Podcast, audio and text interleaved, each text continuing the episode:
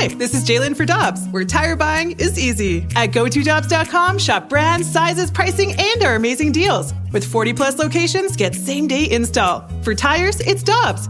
For deals you can use, click on GoToDobbs.com now. Another day is here, and you're ready for it. What to wear? Check. Breakfast, lunch, and dinner? Check. Planning for what's next and how to save for it? That's where Bank of America can help.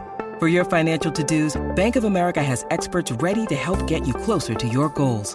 Get started at one of our local financial centers or 24-7 in our mobile banking app. Find a location near you at bankofamerica.com slash talk to us. What would you like the power to do? Mobile banking requires downloading the app and is only available for select devices. Message and data rates may apply. Bank of America and a member FDIC. Get ready for winter driving at Dobbs Tire and Auto Centers with super deals on tires, including up to $200 on new Goodyear tires, plus oil changes, brakes, batteries, and more. For value and savings, click on gotodobbs.com today. We continue breaking down the long gone summer with Danny Mack. I'm Brandon Kiley. It's Rivs and BK on 101 ESPN. Jamie Rivers will be back in tomorrow. Let's go out to the Brown and Crouppen Celebrity Line where we're happy to be joined by Kent Bottenfield. He was a Cardinals pitcher in 98 and 99. He is now the head baseball coach at Palm Beach Atlantic University. Kent, how are you doing today, my friend? I'm doing well. How's everybody up there? Doing all right. So let's start with this. Did you did you watch the documentary last night? And if so, what'd you think of the way that the '98 season was portrayed compared to what it looked like for you as you were on the team? Yeah, I definitely watched it. I wasn't going to miss that one, and I, I really thought they did a good job of capturing, you know, the attitude of everybody, just the whole environment. I thought they did a great job of, of capturing the excitement and um, and you know, thirty for thirties are usually really really good, and this one was just as well. Ken, Dan McLaughlin here. Great to hear your voice. Um, hey, man. Good to catch up again. I uh, I remember what a great year you had in '99, and McGwire had such a uh, famous home run derby at Fenway Park, and you were an All Star that year. And I remember Ted Williams asking Big Mac, "Can you smell burnt wood?" What was it like uh, being part of that that All Star game with McGwire and and just surrounding Ted Williams and just everything that happened at Fenway Park in '99? Well, I mean, that was an amazing event. You know, I'm biased, but I, I think probably one of the greatest All Star events in, in certainly the century. But, you know, the world got to see what we got to see in St. Louis every day for batting practice. And I mean, it was just, just something that he did. He was so, so good at what he did that um, it was exciting. The electricity of the ballpark at Fenway was amazing. Um, but, it, yeah, seeing Ted Williams and being there. I was actually right there when that golf cart came around towards the pitcher's mound, but kind of got to, you know, the world didn't want to see Ken Bottenfield meet Ted Williams, Mark McGwire and Sammy, and all those guys. And so uh, I got a chance to hear him, and it was, it was pretty amazing. Kent, you talked about the batting practice, and we've heard, I mean, we've talked to so many guys about McGwire's power over the last week or so now, but I want to hear from you as well. You, you, played in the 90s, you played through the early 2000s, you've been around the game your entire life. Where does McGwire's power rank for you compared to the guys that you both played with and against? Wow. Um, you know, every day, you never got tired of watching him take batting practice because you're always waiting to see whatever stadium you were at, how how far he was going to hit one, or what window he was going to hit it out of in Arizona. Or, I mean, it was it was just amazing. I've never seen that combination of bat speed and strength uh, ever. You know, I guess the closest you could say would be Barry Bonds. You know, that when he came by a year later, whenever it was, he hit his 73. Uh, it was like that was pretty amazing in itself. But uh, that kind of power and sure bat. Uh, bat speed was just incredible. Never seen that. Kent, I always found it interesting being around the club that some guys, and correct me if I'm wrong, but it seemed like they kind of walked on eggshells around McGwire because even they were a little like, wow, that's Big Mac, and you know they just kind of left him alone a little bit. Is is that a fair assessment? Do you do you agree with that? You know, I think some of that did happen, but that wasn't dictated by Big Mac. I mean, he exactly, yeah, he was obviously very focused on what he was doing, but he didn't make it all about him. I mean, he tried to do as many things as he could to kind of take the attention away from him, or he always let us know how grateful he was for, you know, because it was kind of a nuisance. I mean, we were talking about that clubhouse in, at Busch Stadium there um, it wasn't the biggest clubhouse, and they're trying to fit all the media in there. And then they realized, boy, we better get another space where we do this. And you know, so there there were some inconveniences. I don't think anybody really minded, but he always was looking for a way to say thank you. Whether it was after he was, you know, hit 50 home runs three years in a row, he signed an autographed baseballs for each one of his teammates, or you know, whatever. So he was great about it, and you could talk to him about anything. But I think us as players, we were in such awe and respect of what was happening that we didn't want to be the one to screw it up.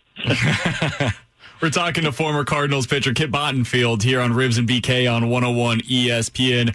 Now, Kent, you were involved in what has now become known here locally, at least, as the Jim Edmonds deal. And he came, comes over the following season in 2000, and the Cardinals kind of take off from there and became what we've all seen over the last 20 years.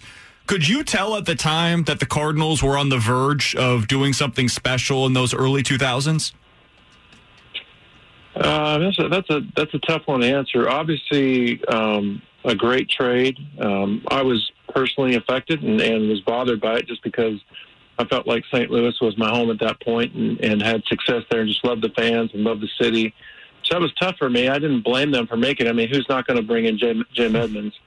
Um, and obviously, things turned at that point. We were having, you know, the two years I was there, there were a fair amount of injuries on the pitching staff.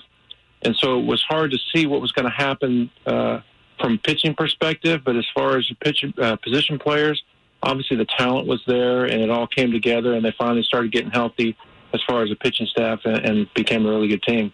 I'm curious, Kent, and and Brandon just mentioned that you pitched in the late '90s and the early 2000s, it's, and it's now you know considered widely the steroid era, and you were an All Star and you had great success. Um, does that add to uh, how proud you are of your career and the fact that you were able to pitch in that era, do it clean, and to have success?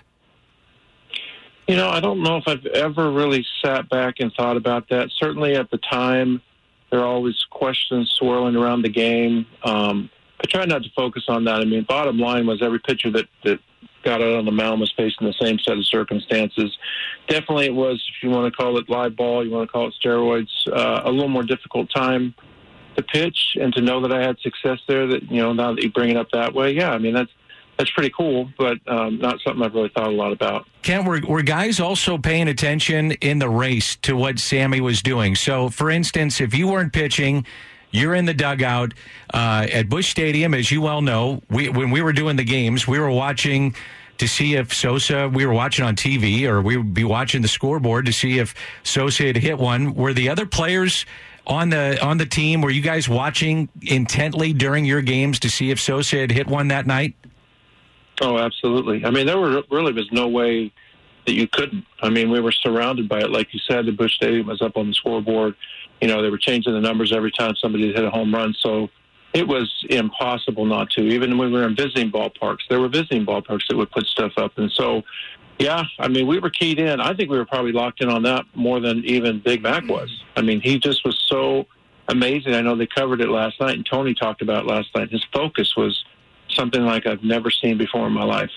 What's going to be your lasting memory of that summer, Kent? You know, just knowing that I took part in one of the greatest spectacles of baseball ever. Um, there was, you know, I got quite emotional a few times last night watching, just remembering certain games and certain situations, uh, the Maris family, just um, just just amazing things like that that I'll, I'll, never forget and just be so thankful I was a part of. What made you emotional about the Maris family? What what came to mind when you saw that? Well, I just think about you know how long it had been since since he had set that record, and you know there were times that early on the season people looked like they were on pace to break it. Never happened. It looked like it may never happen, and just I think probably what made me most emotional about the family. They were just they're good people. Yeah, I mean just so nice, so accommodating, so uh, humble. Uh, just listening to them talk and the interviews they did and the chance to meet them, they're just they're special people. What was Mac like for being around as a teammate? What for for you? What was what was it like to be around him? I always tell people because you know I get that question quite a bit. He's really one of the best teammates I've ever had because you're talking about a, a superstar, world you know world renowned individual, and he never made it about himself. He just didn't. He wasn't. He wasn't a cocky guy. He could joke around with everybody for sure, but he didn't carry himself like he was just some unbelievable individual. He just was a, a just really cool to have as a teammate. Very supportive, very encouraging, and like I said, just never made it about himself. Are you still playing music? Uh, not as much. No, Try, trying to focus on winning more ball games, just at a different level now. Are you enjoying that? It- it- you know, I, I remember visiting with you, and you talked about how coaching would be something you wanted to get into. You weren't sure at that time, and and now here you are. Are- Is that something that you're enjoying? I tell you what, I am. It's amazing. It is probably the most difficult thing I've ever done. You know, stepping out on a mound and and pitching and having some control over an outcome is, you know, it's not easy. But you know, coming down here and having 30, 35 players coming from different life views and perspectives, and and uh, trying to bring them all together for one common goal is really difficult, but very rewarding. Uh, catching them at key times in their lives you know they need more than just the game and and they need to get through school. They need to get through life and just to be a part of all that. Very challenging but i enjoy it and i'm learning more and more about it every year and i'm i'm going to be going into my 10th year now You know, Kent, it, it's been so sad what's happened with uh, COVID 19 and sports, but uh, specifically what may happen with college baseball. Has it had a trickle down effect uh, to your program? Because the money will trickle down from college football and the major sports. Um, has it had an effect at all on your program and what you're doing? Definitely. Uh, you know, we're looking at probably having a roster of 43 this year with the ability to only play 40 games. So that is going to be a little tougher, but we have most of our seniors have elected to come back. And I certainly don't blame them for that. And I look forward to having them back. Um, so that's going to change the dynamic. Uh, the fact, you know, budgets. Uh, now, I'm thankful for Palm Beach Atlantic University, incredible university who's on a good financial footing because they've been responsible over the years. You know, sure we've had some budget cuts, but you know it looks like I'm going to be able to to afford all of our 40 games that we're allowed to play, which is great for the guys. Uh, so it's this has had effect beyond anything I've ever known before, but I think we're going to be fine. Former Cardinals pitcher Kent Bottenfield joining us here on Rivs and BK on 101 ESPN. Last question that I've got for you, Kent. I don't know how much you're still watching Major League Baseball, but we certainly wish we could be watching it here in St. Louis this summer. What's your What's your read on this current negotiation, and uh, how much do you miss being able to watch baseball? Well, you know, and I have been paying attention to it. You know, however, on the outside looking in at this point, it's hard to know all the specifics that are going on. But I am highly disappointed. You know, and, and to me, it's always been whether it's a, contract negotiation between players and owners, whatever it is. It, there's always blame to go around on both sides. Nobody's nobody's pure in this, but this game needs to be played. I mean, especially now more than ever. You see NASCAR getting back. They had some fans, uh, you know, in the in the seats at Homestead, and you're seeing golf getting back, and hockey's going to, and NBA probably going to, and here baseball's dragging their feet. And I'm telling you, it's going to be difficult for fans to swallow this one, uh, you know, because they don't have. It's always about finances, but you know, from the physical side of things, you're playing in open air stadiums. You're not, you know, you're not contacting, making contact with other players. People don't understand that. Hey, get back out on the field is what they want, and I, I do miss the game. I want to see the games played. I love the players. I love the game, and uh, I really hope they get this thing put together soon. We do too, Kent. We're hoping that we're able to watch some Cardinals baseball this summer at some point. We certainly appreciate you hopping on with us today. Thanks so much for the time, and uh, we appreciate you sharing some stories from that 98 99 season with us. Absolutely, anytime. Thanks, guys. Geico asks, How would you love a chance to save some money on insurance? Of course you would. And when it comes to great rates on insurance, Geico can help. Like with insurance for your car, truck, motorcycle, boat, and RV. Even help with homeowners or renters coverage. Plus, add an easy to use mobile app, available 24 hour roadside assistance, and more, and Geico is an easy choice. Switch today and see all the ways you could save. It's easy. Simply go to geico.com or contact your local agent today.